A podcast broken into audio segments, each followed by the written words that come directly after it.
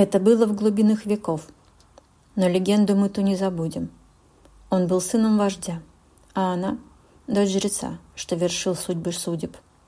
Он был лучшим из лучших мужчин, а она прекраснейшей девой.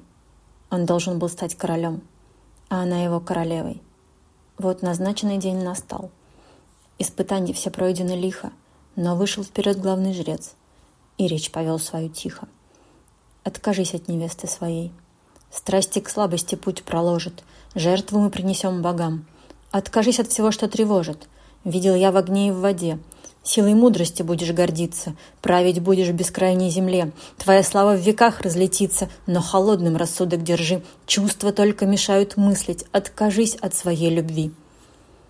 Тишина в шумном зале повисла. Он встает и снимает венец.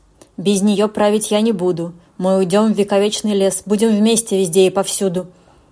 Жрец взглянул на дочь, и тот час взгляд его полыхнул грозою. «Откажись от него, дитя, будет слабым он рядом с тобою!» И она, опустив глаза, ритуальный нож подхватила.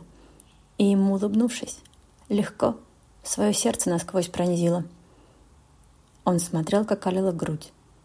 Холод сердца покрыл его разом. Стал он править твердой рукой. Жрец казнен был первым приказом.